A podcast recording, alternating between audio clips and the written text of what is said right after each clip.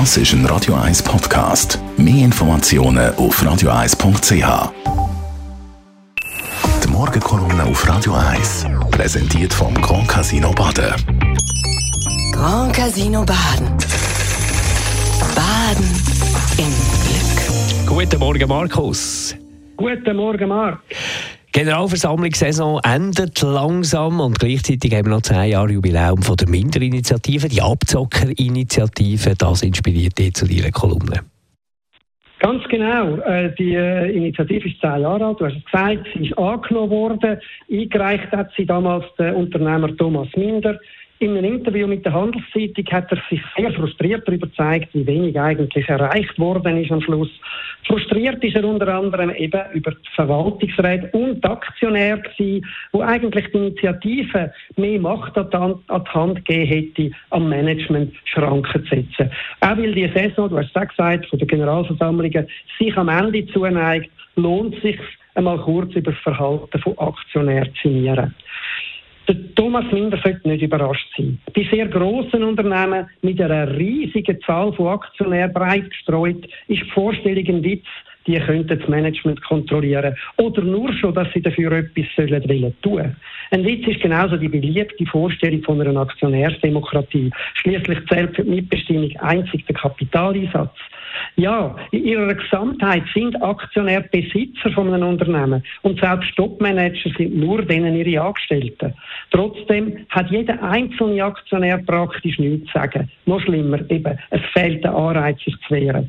An einer Generalversammlung zu schimpfen ist billig, aber gegen ungerechtfertigte Kauter oder eine verantwortungslose Führung, auch juristisch sich zu wehren, ist nicht nur teurer, auch hat der einzelne Aktionär viel zu wenig Informationen. Und wenn er Erfolg hat, dann könnte Würde haben, dann könnte das allen Aktionären ganz genau gleich gut. Wer sich aber gewehrt hat, der zahlt allein. Also hofft lieber jeder Einzelne, dass andere etwas machen. Dann unternimmt aber kein etwas, keinen etwas. Das ist nicht Feigheit, das ist simple ökonomische Logik. Es ist also kein Wunder, haben Generalversammlungen viel mehr einen folkloristischen als einen praktischen Wert. Eine Kontrollinstanz, die börsenkotierten Unternehmen bleibt der Aktienkurs. Sinkende Kurs können auch Druck auf das Management ausüben. Aber Aktienkurs steigen und sinken nicht nur, wenn das Management verantwortlich und gut agiert oder das Gegenteil, wenn es schlecht agiert. Viel besser sieht für die Kontrolle vom Management aber aus, wenn wenige Aktionäre einen dominierenden Einfluss ausüben. Es ist viel besser für alle, wenn, Unter wenn das Unternehmen im Besitz von, einer, von einem Unternehmer oder einer Unternehmerin ist. Oder im Besitz von Grossaktionären, die sich selbst in der Firma engagieren. Wenn sie Skin in the Game haben, wie das Daniel Sachsen so gern sagen, also Hut im Spiel.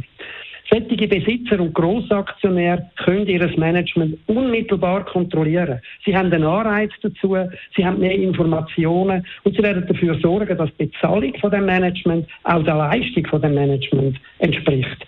Also je breiter das Aktionariat gestreut ist, je demokratischer sieht das vielleicht aus, aber in Wahrheit hat dann das Management so gut wie diktatorische Macht. Die Morgenkolumne von Markus Diemeyer, der Chefredakteur von der Handelszeitung, zum Nachlesen bei uns auf radio1.ch. Die Morgenkolumne auf Radio 1.